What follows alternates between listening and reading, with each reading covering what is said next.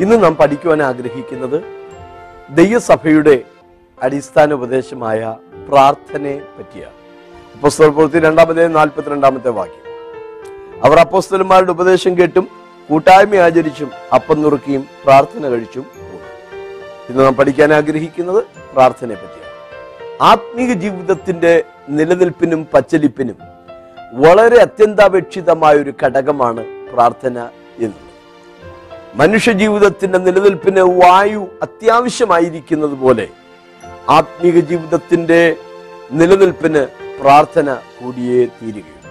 ദൈവവുമായി സംസാരിക്കുന്ന സമ്പർക്കം പുലർത്തുന്ന ഒരു പ്രത്യേക അനുഭവമാണ് പ്രാർത്ഥന എന്നുള്ളത്.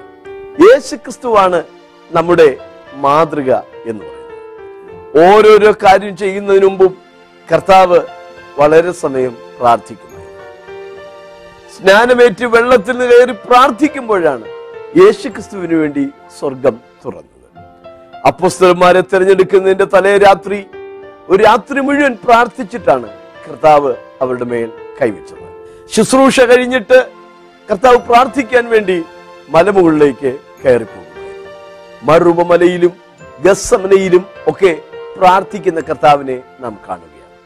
പ്രാർത്ഥിക്കാൻ വേണ്ടി ശിഷ്യന്മാരെ കർത്താവ് പഠിപ്പിക്കുകയുണ്ടായി ലജ്ജ കൂടാതെ മുട്ടുന്ന ആ കൂട്ടുകാരന്റെ ഉപമയും അതുപോലെ തന്നെ അസഹ്യപ്പെടുത്തുന്ന വിധവ ന്യായാധിപന്റെ അടുക്കൽ പോകുന്ന ഉപമ ചുങ്കക്കാരനും പരുഷനും പ്രാർത്ഥിക്കുന്ന ഉപമ.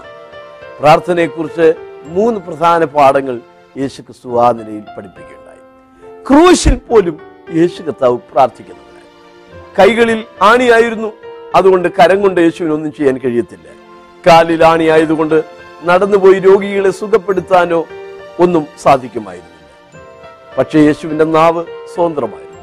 സ്വതന്ത്രമായ നാവ് വെച്ച് ആ സമയവും നമ്മുടെ മാതൃകയായ ക്രിസ്തു പ്രാർത്ഥിക്കുന്നവരായിരുന്നു ദൈവം പാകെ മുട്ടുകുത്തുന്ന ഒരുവൻ ലോകത്തിന് മുമ്പാകെ മുട്ടുകുത്തേണ്ടതായിട്ട് വരികയില്ല.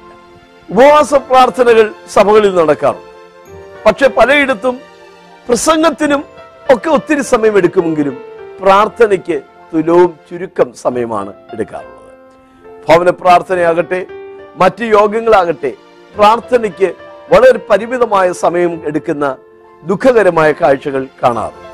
കുടുംബ പ്രാർത്ഥനകൾ ഇല്ലാത്ത വീടുകൾ വ്യക്തിപരമായി പ്രാർത്ഥിക്കാത്ത മനുഷ്യർ സഹോദരങ്ങളെ ഇരുപത്തിനാല് മണിക്കൂർ ദൈവം നമുക്ക് ദാനമായി നൽകുമ്പോൾ ചില മിനിറ്റെങ്കിലും ആ ദൈവത്തിന്റെ സന്നിധിയിൽ ഇരുന്ന് ഒന്ന് പ്രാർത്ഥിക്കുവാൻ ഹൃദയം തുറന്ന് ദൈവത്തോടൊന്ന് സംസാരിക്കുവാൻ ദൈവത്തിന്റെ സ്വരം കേൾക്കുവാൻ ദൈവത്തിന്റെ ഹിതം തിരിച്ചറിയുവാൻ സാധിച്ചാൽ തീർച്ചയായും നാം അനുഗ്രഹിക്കപ്പെടുക തന്നെ ചെയ്യും. പ്രാർത്ഥന വിജയത്തെ കൊണ്ടുവരുന്നതാണ്. പ്രയർ ബ്രിങ്സ് വിക്ടറി ഞാനൊരു സംഭവ കഥ കേട്ടിട്ടുണ്ട്. അമേരിക്കയിൽ നിന്നും ഇംഗ്ലണ്ടിൽ വന്ന ഡി എൽ മൂടി വിശ്വാസവീരനായ ജോർജ് മുള്ളറെ ഒന്ന് അടുത്ത് കാണാൻ ആഗ്രഹിച്ചു ധാരാളം അനാഥ കുട്ടികളെ തീറ്റിപ്പൊറ്റുകയും ധാരാളം ആതുര സേവനങ്ങൾ ഒക്കെ ചെയ്യുകയും ചെയ്ത ഒരു വിശ്വാസ വീരനായിരുന്നു ജോർജ് മുള്ളർ. ജോർജ് മുള്ളറിന്റെ അടുക്കൽ വന്ന ഡി എൽ മൂടി താൻ കേട്ടിട്ടുള്ളതിനേക്കാൾ അത്യധികമായ പ്രവർത്തനങ്ങളാണ് ജോർജ് മുള്ളർ ചെയ്യുന്നത് എന്ന് കണ്ടു മനസ്സിലാക്കി. ഡി എൽ മോഡി ജോർജ് മുള്ളറിനോട് ചോദിച്ചു സർ ഇത്രമാത്രം കാര്യങ്ങളൊക്കെ അങ്ങ് ചെയ്യുന്നുണ്ടല്ലോ. ഇതിനൊക്കെ എത്രയോ പണച്ചെലവ് ആവശ്യമുണ്ട്. എങ്ങനെയാണ് അങ്ങ് ഇതിനെല്ലാമുള്ള ഫണ്ട് റേസ് ചെയ്യും. മുള്ളർ പറഞ്ഞു ഞാൻ പ്രാർത്ഥിക്കും. സംശയമായി. അതെ ഞാനും ക്രൂസൈഡും ഒക്കെ നടത്താറുണ്ട്. പണം സ്വരൂപിക്കാൻ ഞാൻ വളരെ പാടുപെടാറുണ്ട്. മുള്ളർ പറഞ്ഞു ഞാൻ പ്രാർത്ഥിക്കും. മൂടി വീണ്ടും വീണ്ടും ചോദിക്കുകയാണ്. അതെ ഞാനും പ്രാർത്ഥിക്കാറുണ്ട്. പക്ഷേ അങ്ങക്ക് ഇത്രമാത്രം വലിയ കാര്യങ്ങളൊക്കെ ചെയ്യാൻ കഴിയുന്നു. എങ്ങനെയാണ് ഇതിനുള്ള ഫണ്ട് റേസ് ചെയ്യുന്നത്? മൂടി തിരിച്ചും മറിച്ചും ഒക്കെ ചോദിക്കുന്നു. മുള്ളറിനൊറ്റ മറുപടി. ഞാൻ പ്രാർത്ഥിക്കും. അതെ നാം പ്രാർത്ഥിക്കുമ്പോൾ ദൈവം നമുക്ക് വേണ്ടി പ്രവർത്തിക്കുകയാണ്. ഇംഗ്ലീഷിൽ ഒരു ചൊല്ലുണ്ട് when we are working we are working but when we are praying God is working നാം പ്രാർത്ഥിക്കുമ്പോൾ നമ്മുടെ ദൈവം നമുക്ക് വേണ്ടി പ്രവർത്തിക്കുകയാണ്. നാം ഒരു കാര്യവും ചെയ്യണ്ട എന്നല്ല നമ്മുടെ കൈകളുടെ പ്രവൃത്തികളെ ദൈവം സാധ്യമാക്കി തരുവാൻ വേണ്ടി നാം ദൈവസന്നിധിയിൽ പ്രാർത്ഥിക്കേണ്ടതായിട്ടുണ്ട് പ്രാർത്ഥിക്കാത്ത തിയോളജൻ പണ്ഡിതനായിരുന്നേക്കാം. പക്ഷേ പ്രാർത്ഥിക്കുന്നവൻ ഭക്തൻ. പ്രാർത്ഥനയുടെ മൂലപദങ്ങൾ ഇബ്രായ ഭാഷയിൽ ഇങ്ങനെയാണ് ഗ്രീക്ക് ഭാഷയിൽ ഇങ്ങനെയാണ് എന്ന മൂലഭാഷയൊക്കെ പറയാൻ നമുക്ക് കഴിഞ്ഞേക്കും പക്ഷേ നമുക്ക് പ്രാർത്ഥിക്കാൻ കഴിയുന്നില്ലെങ്കിൽ ആ അറിവ് കൊണ്ട് നമുക്ക് എന്ത് ഗുണം? വേദപുസ്തകത്തിലും സഭാചരിത്രത്തിലും കാണുന്ന ഭക്തന്മാരുടെ പ്രാർത്ഥനാ ശൈലികൾ നമുക്ക് പ്രചോദനമായി മാറുകയും നാമും ആ ദൈവത്തോട് അവരൊക്കെ പ്രാർത്ഥിച്ച അതേ ദൈവത്തോട് നാമും പ്രാർത്ഥിക്കുന്നവരും ആയിത്തീരണം. ദൈവത്തിന് സ്തോത്രം. ആദിമസഭയുടെ ഏകദേശം മുപ്പത്തഞ്ച് വർഷത്തെ ചരിത്രമാണ് ബൈബിളിലെ അപ്പസ്തല പ്രവർത്തികൾ എന്ന പുസ്തകം. ആ പുസ്തകത്തിൽ അപ്പോസ്തലന്മാരുടെ പ്രാർത്ഥനയുടെ ധാരാളം മാതൃകകൾ നമുക്ക് കാണാൻ കഴിയും. ചിലത് ഞാൻ തൊട്ടു പറയാൻ ആഗ്രഹിക്കുകയാണ്. യൂദാസ് നഷ്ടപ്പെട്ട ആ സ്ഥാനത്തേക്ക് യോസഫ് മത്യാസ് എന്നീ രണ്ട് വ്യക്തികളെ കൊണ്ട് നിർത്തിയിട്ട് കർത്താവെ ഇവരിൽ ആരെ നീ തെരഞ്ഞെടുത്തിരിക്കുന്നു എന്ന് കാണിച്ചു തരണമേ എന്ന് പറഞ്ഞ് പ്രാർത്ഥിച്ച് അവർ ചീട്ടിട്ടുണ്ട് പ്രതികൂലങ്ങൾ വന്നു. അപ്പോസ്തലന്മാരെ ഉപദ്രവിക്കുകയൊക്കെ ചെയ്യുന്നുണ്ട്. പക്ഷേ അവർ ദൈവസന്നിധിയിൽ ഒരുമനപ്പെട്ട് പ്രാർത്ഥിച്ചപ്പോൾ ഇരുന്ന സ്ഥലം കുലുങ്ങി. ദൈവത്തിന്റെ ആത്മാവിൽ അവർ നിറയുകയും അവർ ധൈര്യമുള്ളവരായി പിന്നെയും ദൈവത്തിന്റെ വചനം പ്രസംഗിക്കുകയും ചെയ്യുന്നു. സ്തെഫാനോസിനെ കല്ലെറിഞ്ഞു കൊല്ലുന്നു.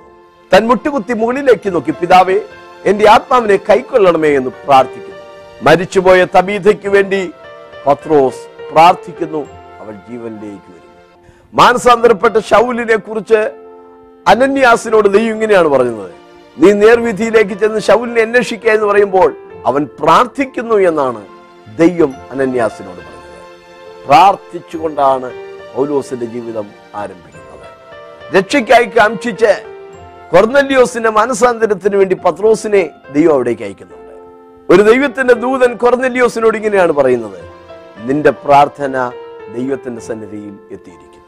പ്രാർത്ഥിക്കാൻ വേണ്ടി വെൺമാടത്തിൽ കയറിപ്പോയ പത്രോസ് സകല ജീവജന്തുക്കളും ഉൾക്കൊള്ളുന്ന തുപ്പട്ടിയുടെ ദർശനം കാണുകയും ദൈവത്തിന്റെ സഭയിലെ ഹൂതൻ മാത്രമല്ല ജാതികളും ഉൾക്കൊള്ളുന്നു എന്ന് ആത്മീക പാഠം അവൻ പഠിക്കുകയും ചെയ്യുന്നു. അന്ന് പ്രാർത്ഥനാ മുറിയിൽ വെച്ചാണ്. കഴുത്ത് വെട്ടി കൊല്ലാൻ വേണ്ടി പത്രോസിനെ ജയിലിൽ സൂക്ഷിച്ചു വരുമ്പോൾ സഭ അവന് വേണ്ടി ശ്രദ്ധയോടെ പ്രാർത്ഥിച്ചു പോന്നു എന്ന് പ്രവർത്തികളുടെ പുസ്തകം പന്ത്രണ്ടാം അധ്യായത്തിൽ നാം വായിക്കുന്നു.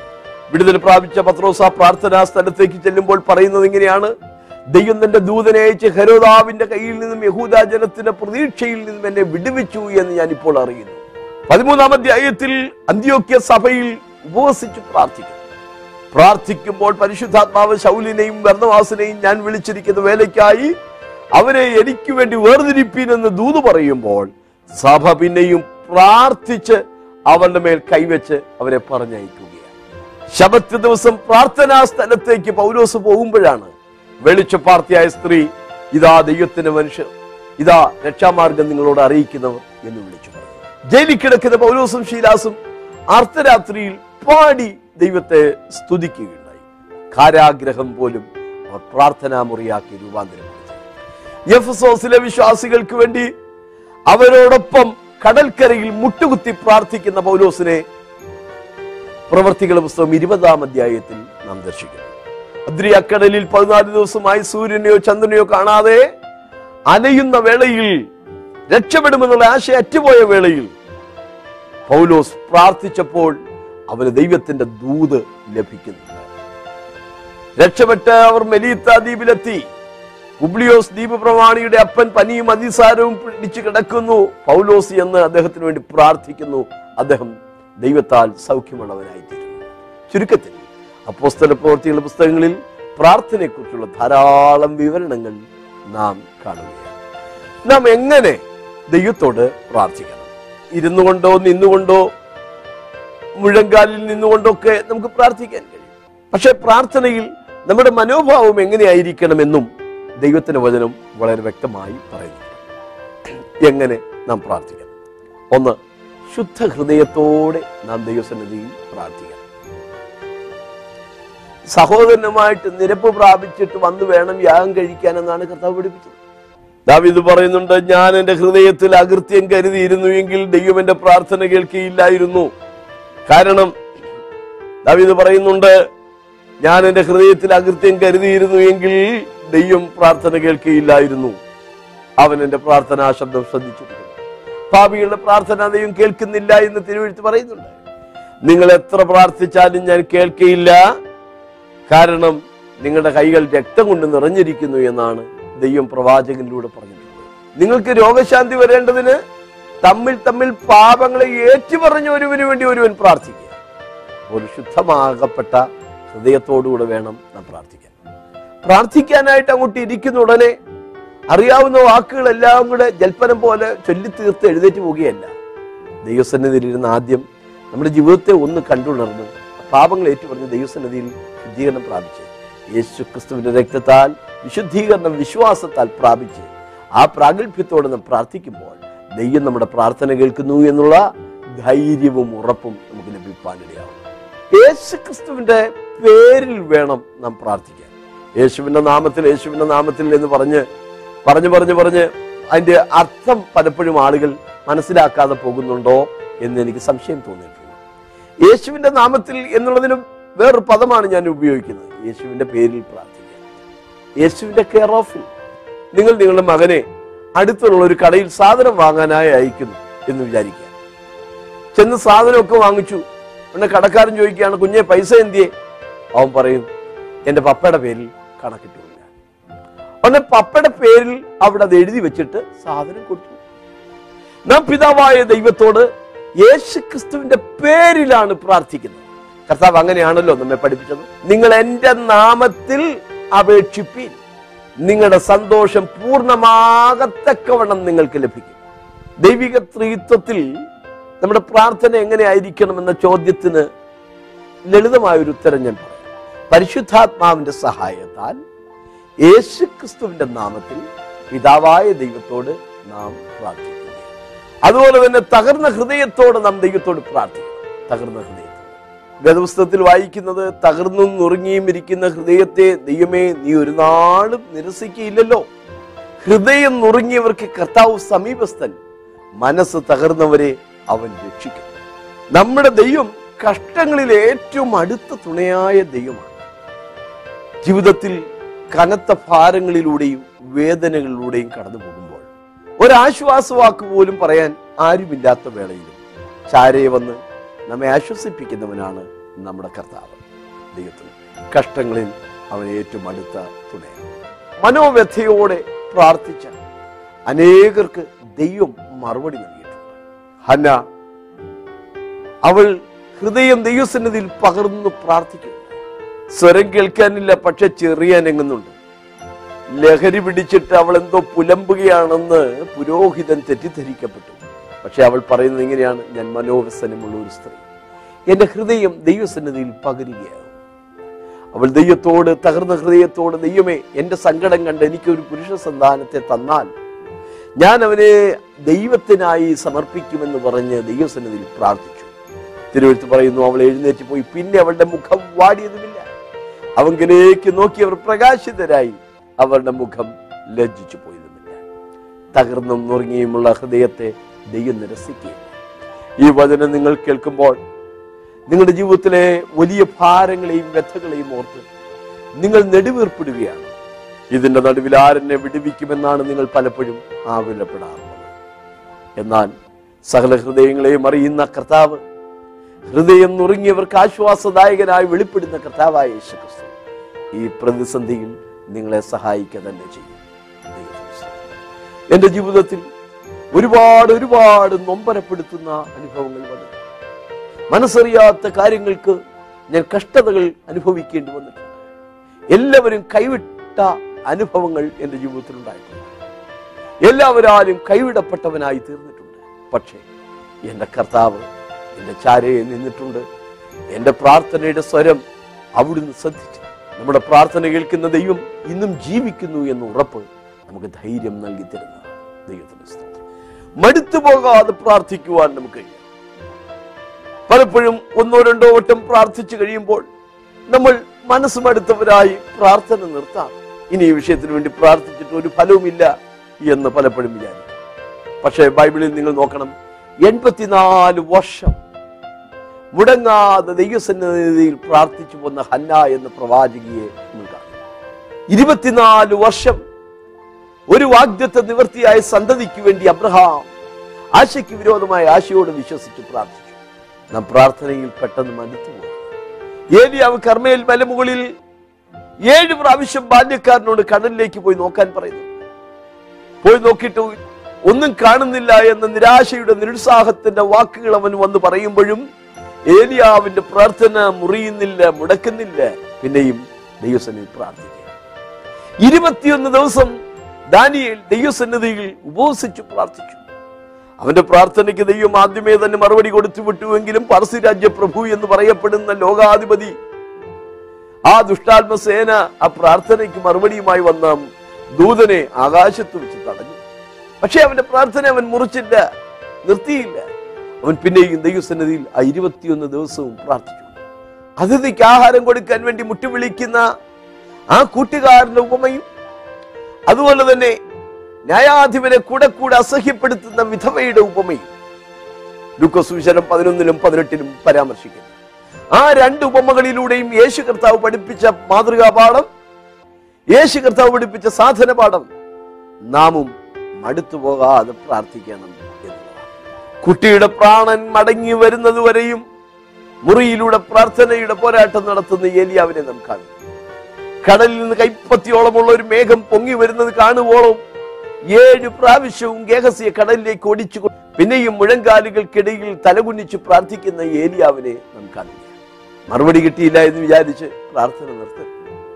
നിന്റെ നിലവിളിയുടെ ഈ നെടുവീർപ്പിന്റെ ഈ സ്വരം സ്വർഗത്തിലേക്ക് പിന്നെയും ചെല്ലട്ടെ. സ്വർഗം നിന്നോട് കരുണ കാണിക്കും. പ്രാർത്ഥിക്കുമ്പോൾ വിശ്വാസത്തോടെ പ്രാർത്ഥിക്കണം. ലഭിച്ചു എന്ന് വിശ്വസിച്ചുകൊണ്ട് തന്നെ പ്രാർത്ഥിക്കണം. മർക്കോസ് പതിനൊന്നിന്റെ ഇരുപത്തിനാലിൽ കർത്താവ് പറഞ്ഞു നിങ്ങൾ പ്രാർത്ഥിക്കുമ്പോൾ യാചിക്കുന്നൊക്കെ ലഭിച്ചു എന്ന് വിശ്വസിപ്പിൻ. എന്നാൽ അത് നിങ്ങൾക്ക് ഉണ്ടാകും. മകളുടെ സൗഖ്യത്തെ കുറിച്ച് പള്ളി പ്രമാണിയോട് കർത്താവ് പറഞ്ഞത് വിശ്വസിക്കുക മാത്രം ചെയ്യുക മരിച്ചിട്ട് നാല് ദിവസമായ ദ്രവത്വം വെച്ച ലാസറിനോടുള്ള ബന്ധത്തിൽ കർത്താവ് മാർത്തയോട് പറഞ്ഞത് വിശ്വസിച്ചാൽ നീ ദൈവത്തിന് മഹത്വം കാണും. അതെ വിശ്വാസം കൂടാതെ ദൈവത്തെ പ്രസാദിപ്പിക്കാൻ കഴിയുന്നില്ല. ദൈവത്തിന്റെ അടുക്കൽ വരുന്നവൻ ദൈവമുണ്ട് എന്നും തന്നെ അന്വേഷിക്കുന്നവർക്ക് അവൻ പ്രതിഫലം നൽകുന്നു എന്നും വിശ്വസിക്കേണ്ടതാകുന്നു. വിശ്വസിച്ചാൽ ദൈവത്തിന് മഹത്വം കാണും. ഉപവസിച്ച് പ്രാർത്ഥിക്കുന്നത് നല്ലതാണ്. ആഹാരം വെടിഞ്ഞ് ചില ദിവസങ്ങൾ ദൈവസേന ഇരിക്കുമ്പോൾ ശരീരത്തിന് ക്ഷീണവും ക്ലേശവും ഒക്കെ ഉണ്ട്. നമ്മൾ പട്ടിണി കടന്ന് നിരാഹാരം ഇരിക്കണമെന്ന് ദൈവം ആവശ്യപ്പെടുന്നില്ല. ഉപസിക്കുന്നത് നമ്മുടെ ജീവിതത്തെ ഒന്ന് ചിട്ടപ്പെടുത്താനും വേറിട്ടിരുന്ന് ദൈവസന്നിധിയിൽ നിന്ന് പ്രാർത്ഥിക്കാനൊക്കെയാണ്. എങ്കിലും ഉപവാസത്താലും പ്രാർത്ഥനയാലും അല്ലാതെ ഈ ജാതി നീങ്ങിപ്പോകുന്നില്ല എന്നാണ് കഥ പറഞ്ഞത്. നേരത്തെ ഞാൻ ഓർപ്പിച്ചതുപോലെ ദാനിയേൽ ഇരുപത്തിയൊന്ന് ദിവസം ഉപസിച്ച് പ്രാർത്ഥിച്ചു. അഖബാറിന്റെ തീരത്ത് എസ്രയും കൂട്ടരും മൂന്ന് ദിവസം ഉപസിച്ച് പ്രാർത്ഥിച്ചു. ഹാമാൻ ഇസ്രായേൽ മക്കളെ കൊല്ലാൻ വേണ്ടി കരുക്കൾ നീക്കിയപ്പോൾ എസ്തേറും മോർദേക്കായും ഒക്കെ മൂന്ന് ദിവസം ദൈവസന്നിധിയിൽ ഉപസിച്ച് പ്രാർത്ഥിച്ചു. പണ്ടൊക്കെ ദൈവമക്കൾക്ക് ഉപസിച്ച് പ്രാർത്ഥിക്കാൻ സമയമുണ്ടായിരുന്നു മനസ്സുണ്ടായിരുന്നു. കാശും സൗകര്യമൊക്കെ ആയപ്പോ അതൊക്കെ പഴങ്കഥ പോലെ മാറിയിരിക്കുകയാണ്. വെള്ളിയാഴ്ച സഭകളിൽ ഉപവാസ പ്രാർത്ഥനയുണ്ട് എത്ര പേര് പോകാറുണ്ട്? ഞായറാഴ്ച ആരാധനയ്ക്ക് പോകുമ്പോൾ ഉപവാസത്തോടെ പോകുന്നവർ എത്ര പേരുണ്ട്? ഒരു നേരം ഉപവസിച്ചാൽ നിങ്ങൾ മരിച്ചു പോകത്തൊന്നുമില്ല. ദിവസങ്ങളോളം ഉപവസിച്ച കർത്താവാണ് നമ്മുടെ മാതൃക. അപ്പോസ്തകന്മാരൊക്കെ ഉപവസിക്കുകയും പ്രാർത്ഥിക്കുകയും ചെയ്തവരായിരുന്നു ഉപവസിച്ച് പ്രാർത്ഥിക്കുമ്പോഴാണ് നമുക്ക് ദൈവത്തിന്റെ ഹിതം പലപ്പോഴും തിരിച്ചറിയാൻ കഴിയും ദൈവത്തിന്റെ സ്വരം അറിയാൻ കഴിയും ദൈവത്തിന്റെ ആത്മാവിന്റെ ഇടപെടലുകൾ ലഭിക്കുന്നത്. പിശാജിന്റെ തന്ത്രങ്ങളോട് എതിർത്ത് നിൽപ്പാനാണ് പലപ്പോഴും ഈ ഉപവാസവും പ്രാർത്ഥനയും ഒക്കെ നമുക്ക് ആവശ്യമുണ്ട് നിങ്ങളുടെ പ്രതിയോഗിയായ പിശാജ് ആരെ വിഴുങ്ങേണ്ടു എന്ന് ചുറ്റിത്തിരിഞ്ഞ് അലറുന്ന സിംഹം പോലെ നടക്കുന്നു എന്നാണല്ലോ കർത്താവ് പറഞ്ഞത്. പിശാജിനോട് എതിർത്ത് നിൽപ്പിൻ അവൻ നിങ്ങളെ വിട്ടോടിപ്പോകും. ദൈവത്തോട് അടുത്ത് ചെല്ലുവിൻ എന്നാൽ അവൻ നിങ്ങളോട് അടുത്ത് വരും. പിശാജിന്റെ തന്ത്രങ്ങളോട് എതിർത്ത് നിൽപ്പാൻ കഴിയേണ്ടതിന് എടുക്കുകയും ധരിക്കുകയും ചെയ്യേണ്ടുന്ന ആറുവിധ ആയുധങ്ങളെ കുറിച്ച് വേദപുസ്തകത്തിൽ വായിക്കുന്നുണ്ട്. ആയുധം ഉപയോഗിക്കാനായിട്ട് അവിടെ പറയുന്നുണ്ട്. പക്ഷെ ആയുധം ഉപയോഗിക്കണമെങ്കിൽ ശക്തി വേണ്ടേ? ആ ശക്തി നമുക്ക് ആർജിക്കാൻ കഴിയുന്നത് നാം ദൈവസന്നി ഇരുന്ന് പ്രാർത്ഥിക്കുമ്പോഴാണ്. മൊബൈൽ കുറച്ചു നേരം ഉപയോഗിച്ച് കഴിയുമ്പോൾ അതിന്റെ ചാർജ് നഷ്ടപ്പെടും. മൊബൈലിന്റെ ചാർജർ കൊണ്ട് നടക്കാൻ ആളുകൾ മറക്കാറില്ല. മൊബൈൽ കൂടെ കൂടെ നീ ചാർജ് ചെയ്യുന്നില്ലേ? നിന്റെ ആത്മീക ജീവിതത്തെ ചാർജ് ചെയ്യുന്ന ആ റീചാർജിങ്ങിന് പ്രാർത്ഥന ആവശ്യമാണെന്നുള്ള കാര്യം നിനക്ക് അറിഞ്ഞുകൂടെ? അറിഞ്ഞിട്ടും അലസനായി അതിൽ നിന്ന് മാത്രം ഒഴിഞ്ഞു നടക്കുകയല്ലേ? മറ്റെല്ലാ കാര്യങ്ങൾക്കും ആളുകൾക്ക് ഇഷ്ടം പോലെ സമയമുണ്ടല്ലോ. വാട്സപ്പ് കാണാൻ എത്രയോ സമയം. സീരിയൽ കാണാൻ സിനിമ കാണാൻ പത്രമാധ്യമങ്ങൾ വായിക്കാൻ ഒക്കെ എത്രയെത്ര സമയങ്ങൾ? കുടുംബ പ്രാർത്ഥനയുള്ള എത്ര വീടുകളുണ്ട്? The family prays together stays together എന്നൊരു ശൈലി പ്രസിദ്ധമാണല്ലോ. ഒരുമിച്ചിരുന്ന് പ്രാർത്ഥിക്കുന്ന കുടുംബം ഒരുമിച്ച് വസിക്കും. സന്ധ്യാപ്രാർത്ഥന ഇന്ന് പല വീടുകളിലും നിലച്ച അവസ്ഥകളാണ്. രാവിലെ എഴുന്നേറ്റാൽ ഉടനെ മൊബൈലിലേക്കാണ് നോട്ടം അതെടുക്കാനാണ് ഓട്ടം. ദൈവസന്നിധിയിലോ ദൈവസന്നിധിയിൽ ഒന്നിരുന്ന് അല്പസമയം എന്റെ ദൈവമേ ഇന്നത്തെ ദിവസം എന്നെ സഹായിക്കണമേ എന്ന് പറഞ്ഞ് പ്രാർത്ഥിച്ചിട്ട് എഴുന്നേൽക്കാൻ നിനക്ക് കഴിയുന്നുണ്ടോ? പ്രാർത്ഥിച്ചപ്പോൾ ചിലർക്കുണ്ടായ പാവമാറ്റങ്ങളെ കുറിച്ച് കൂടെ പറയാൻ ഞാനിവിടെ ആഗ്രഹിക്കുന്നു. ലൂക്കസ് മൂന്ന് ഇരുപത്തിയൊന്നിൽ യേശു സ്നാനമേറ്റ് പ്രാർത്ഥിക്കുമ്പോൾ സ്വർഗം തുറന്നു. പരിശുദ്ധാത്മാവ് പ്രാവുന്ന പോലെ അവന്റെ മേൽ ഇറങ്ങി വരികയും പിതാവായ ദൈവം ഇവൻ എന്റെ പ്രിയപുത്രൻ ഇവനിൽ ഞാൻ പ്രസാദിച്ചിരിക്കുന്നു എന്ന് സ്വർഗത്തിൽ നിന്നുകൊണ്ട് സാക്ഷ്യം പറയുകയും ചെയ്തു. മറ്റ് സുവിശേഷങ്ങളിലെല്ലാം യേശു സ്നാനമേറ്റ് വെള്ളത്തിന് കയറിയപ്പോൾ പരിശുദ്ധാത്മാവിന്റെ മേൽ വന്നു എന്നാണ്. എന്നാൽ ആദ്യം മുതൽ സകലവും സൂക്ഷ്മമായി പരിശോധിച്ച ലൂക്കോസ് ആ കൃത്യസമയം രേഖപ്പെടുത്തി സ്നാനമേറ്റ് വെള്ളത്തിൽ കയറി പ്രാർത്ഥിക്കുമ്പോൾ സ്വർഗം തുറന്നു. ലൂക്കോസ് ഒൻപതിന്റെ ഇരുപത്തിയെട്ടിലേക്ക് വരുമ്പോൾ അവൻ പ്രാർത്ഥിക്കുമ്പോൾ അവന്റെ മുഖത്തിന്റെ ഭാവം മാറി എന്ന് അറുപമലയിൽ ശിഷ്യന്മാരോടൊപ്പം അവൻ ഒരുവനെ പോലെ നടന്നു കയറിപ്പോയ യേശു അവിടെ ചെന്നപ്പോൾ അവൻ പ്രാർത്ഥിച്ചു. പ്രാർത്ഥിച്ചപ്പോൾ അവന്റെ മുഖത്തിന്റെ ഭാവം മാറി. മുഖ സൂര്യനെ പോലെ ശോഭിച്ചു വസ്ത്രം വെണ്മയുള്ളതായി മാറി. അപ്പോസ്തലപ്രവൃത്തി ഇരുപത്തിരണ്ട് പതിനേഴിൽ പൗലോസിന്റെ ഒരു ജീവിതാനുഭവം അനന്തരം ഞാൻ ദേവാലയത്തിൽ മടങ്ങി ചെന്ന് പ്രാർത്ഥിക്കുമ്പോൾ ഒരു വിവശതയിലായി യേശുവിനെ കണ്ടു. ഡെമസ്കോസിന്റെ പടിവാതിക്കൽ വെച്ച് അവൻ കർത്താവിനെ കണ്ടു എങ്കിലും വ്യക്തമായി കാണുവാൻ അവന് കഴിഞ്ഞില്ല. എന്നാൽ ഇവിടെ നോക്കുക അവൻ പ്രാർത്ഥിക്കുമ്പോൾ യേശുവിനെ അവന് കാണുവാൻ ഒന്ന് രാജാക്കന്മാരുടെ പുസ്തകം പതിനേഴാം അധ്യയം ഇരുപത്തിരണ്ടാം വാക്യത്തിലേക്ക് വരുമ്പോൾ ഏലിയാവ് സരഫാത്തിലെ വിധവയുടെ മകന് വേണ്ടി പ്രാർത്ഥിക്കുന്നു. ആ കുട്ടിയുടെ പ്രാണൻ അവനിൽ മടങ്ങി. ഏലിശ ശുനങ്കാരുത്തിയുടെ മകന് വേണ്ടി പ്രാർത്ഥിക്കുന്നു. ആ കുട്ടിയുടെ പ്രാണൻ അവനിൽ മടങ്ങി വരുന്നു യാക്കോബ് അഞ്ചിന്റെ പതിനെട്ടിൽ ഏലിയാവിനെ കുറിച്ച് വായിക്കുന്നു. അവൻ വീണ്ടും പ്രാർത്ഥിച്ചപ്പോൾ ആകാശത്തു നിന്ന് മഴ പെയ്യുന്നു ഭൂമിയിൽ പ്രാർത്ഥിച്ചപ്പോൾ ഉണ്ടായ പല കാര്യങ്ങളും നമ്മൾ കണ്ടു അല്ലേ? പ്രാർത്ഥിച്ചപ്പോൾ യേശുവിന് വേണ്ടി സ്വർഗം തുറന്നു. പ്രാർത്ഥിച്ച യേശുവിന്റെ മുഖം സൂര്യനെ പോലെ ശോഭിച്ചു മുഖം പ്രാർത്ഥിച്ച യേശുവിന്റെ മുഖത്തിന്റെ ഭാവം മാറി. ഏലിയാവ് പ്രാർത്ഥിച്ചപ്പോൾ കുട്ടിയുടെ പ്രാണൻ മടങ്ങി വന്നു ആകാശത്തു നിന്ന് വീണ്ടും മഴ പെയ്തു. പൗലോസ് പ്രാർത്ഥിച്ചപ്പോൾ അവ- അവന് യേശുവിനെ കാണുവാനിടയായി തീർന്നു. പ്രാർത്ഥന സമയം കൊല്ലിയല്ല പലപ്പോഴും പ്രാർത്ഥിക്കാൻ പിശാജ് നമ്മെ അനുവദിക്കത്തില്ല. മുപ്പതിൽ പരം വർഷമായി സുവിശേഷ പ്രവർത്തനം ചെയ്യുന്ന ഒരു ഇളിയ ദാസനാണ്. പലരുടെയും ജീവിതത്തിൽ ഈ പരാജയം ഈ പോരാട്ടം ഞാൻ കാണാറുണ്ട്. പ്രാർത്ഥിച്ച് പ്രാർത്ഥിച്ചുകൊണ്ടിരുന്നു പ്രാർത്ഥന നിർത്തി നോക്കണം. വാതോരാതെ അവർ സംസാരിക്കും. പ്രാർത്ഥനയ്ക്ക് മുമ്പ് എത്ര സമയം വേണേലും വർത്താനം പറയും. പക്ഷേ ദൈവസന്നിധിയിൽ ഇരുന്ന് കുറച്ചു നേരം ഒന്ന് പ്രാർത്ഥിക്കാൻ പലർക്കും കഴിയുന്നില്ല. സഹോദരങ്ങളെ പിശാചിനോട് എതിർത്ത് നിൽപ്പാൻ. ഈ ആത്മീയ ലോകത്തിൽ ഈ ആത്മീയ പോരാട്ടത്തിൽ വിജയാളികളായി മുന്നോട്ട് പോകാൻ ഒരു വിശുദ്ധനായി ജീവിപ്പാൻ ഒരു ദൈവവൈതലായി ദൈവഹിതം തിരിച്ചറിയുവാൻ പ്രാർത്ഥന നമുക്ക് വളരെ അത്യാവശ്യമാണ്. പ്രാർത്ഥനയുമായി ബന്ധപ്പെട്ട അഞ്ച് പ്രധാന ചിന്തകളാണ് ഇന്ന് നാം ചിന്തിച്ചത്. യേശു കർത്താവ് നമുക്ക് മാതൃക കാണിച്ചു തന്നുകൊണ്ട് പ്രാർത്ഥിക്കുന്നവനായിട്ട്.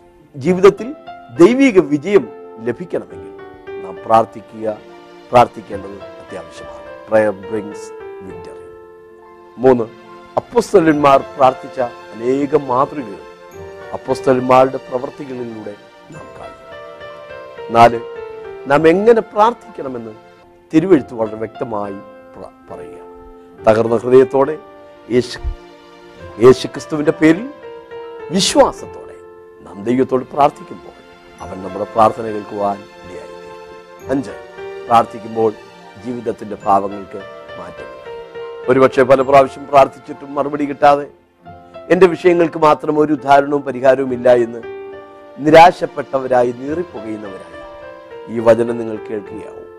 പക്ഷേ ഞാൻ ദൈവനാമത്തിൽ പറയുന്നു ഒരിക്കൽ കൂടെ പ്രാർത്ഥിക്കുക. മടുത്തു പോകാതെ പ്രാർത്ഥിക്കുക. ദൈവത്തോട് നിന്റെ സങ്കടങ്ങൾ ഉണർത്തിക്കുക. മനുഷ്യരോട് പറഞ്ഞിട്ട് ഒരു കാര്യവുമില്ല. മനുഷ്യരിൽ ആശ്രയിക്കുന്നതിനേക്കാൾ ദൈവത്തിൽ ആശ്രയിക്കുന്നതാണ് നിങ്ങളുടെ പ്രാർത്ഥനയ്ക്ക് മറുപടിയുമായി ദൈവം നിങ്ങളുടെ അടുക്കിലേക്ക് വരുമ്പോൾ നിങ്ങളെ ദൈവസന്നിധിയിൽ കാണാൻ കഴിയും തീർച്ചയായും ദൈവം നിങ്ങളുടെ പ്രാർത്ഥനയ്ക്ക് മറുപടി തരും. ഒരു വിജയം നിന്റെ മുമ്പിലുണ്ട്. നിന്റെ പ്രശ്നത്തിന് വിടുതൽ ലഭിക്കും. വിശ്വസിക്കുക. വിശ്വസിച്ചാൽ നീ ദൈവത്തിന്റെ മഹത്വം കാണും. നമുക്ക് പ്രാർത്ഥിക്കാം. കർത്താവേ സ്വർഗസപിതാവേ ഈ വചനം കേട്ട പ്രിയ സഹോദരങ്ങൾക്ക് വേണ്ടി യേശുക്രിസ്തുവിന്റെ നാമത്തിൽ ഞാൻ പ്രാർത്ഥിക്കും പ്രാർത്ഥനയിൽ മടുത്തു പോകാതെ വിശ്വാസത്തോടെ ഉപവാസത്തോടെ ദൈവത്തോട് തങ്ങളുടെ ഭാരങ്ങളും പ്രയാസങ്ങളും തുറന്നു പറഞ്ഞ് പ്രാർത്ഥിക്കുവാൻ. ഉള്ള മനസ്സും അതിനുള്ളതായ ആത്മീയമായ നിയോഗവും പ്രചോദനവും ഈ സഹോദരങ്ങൾക്ക് ലഭിക്കേണ്ടതിനായിട്ട് ഞാൻ പ്രാർത്ഥിക്കുന്നു. അപ്പോസ് യേശു കർത്താവും അപ്പോസ്തലന്മാരും ഒക്കെ പ്രാർത്ഥിക്കുന്നവരായി. ഞങ്ങളുടെ ജീവിതത്തിൽ ഞങ്ങളെ പ്രാർത്ഥനാവീരരാക്കി തീർക്കണമേ എന്ന് ദൈവസന്നിധി പ്രാർത്ഥിക്കുന്നു. പ്രാർത്ഥന കേൾക്കുന്നതിനായിട്ട് സ്തോത്രം. യേശു ക്രിസ്തുവിൻ നാമത്തിൽ തന്നെ.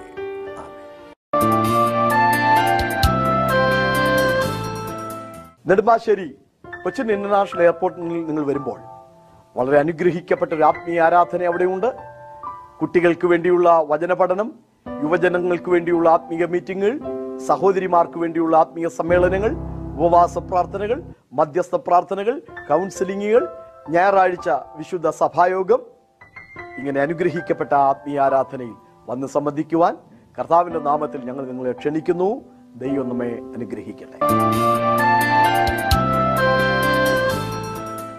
കർത്താവിന്റെ മഹാകൃപയാൽ പതിനെട്ടോളം പുസ്തകങ്ങൾ എഴുതുവാൻ ദൈവം എന്നെ സഹായിച്ചു. പല പതിപ്പുകൾ ഇറക്കി. ചിലതിന്റെ കോപ്പികൾ ഉണ്ട്. അത് ഞാൻ നിങ്ങളെ പരിചയപ്പെടുത്തുകയാണ്. ക്രിസ്തുവിന്റെ ക്രൂശീകരണം ഒരു സമഗ്രപഠനം ഭൂജാതനായ നവീകരണത്തിനു ജീവിതത്തിൽ ഒരു നവീകരണം ആഗ്രഹിക്കുന്നവർക്ക് വേണ്ടി കൽപ്പനയും അനുസരണം ആത്മദൃഷ്ടി പ്രകാശിച്ച പ്രത്യാശ നൽകുന്ന ദൈവം എരിഞ്ഞടങ്ങും മുമ്പേ യഹോവ സാക്ഷികൾക്കുള്ള മറുപടി. ഈ പുസ്തകങ്ങളെല്ലാം ആയിരക്കണക്കിന് ആളുകൾക്ക് ആത്മീക ജീവിതത്തിന് അനുഗ്രഹവും ആവേശവുമായി മാറിയിട്ടുള്ളൂ തീർച്ചയായും ഈ പുസ്തകങ്ങൾ നിങ്ങളുടെ ജീവിതത്തെയും ചൈതന്യപ്പെടുത്തും. ഇന്ന് തന്നെ താഴെ കാണുന്ന നമ്പറുകളിലോ വിലാസത്തിലോ ഈ പുസ്തകങ്ങൾ നിങ്ങൾക്ക് സ്വന്തമാക്കുവാൻ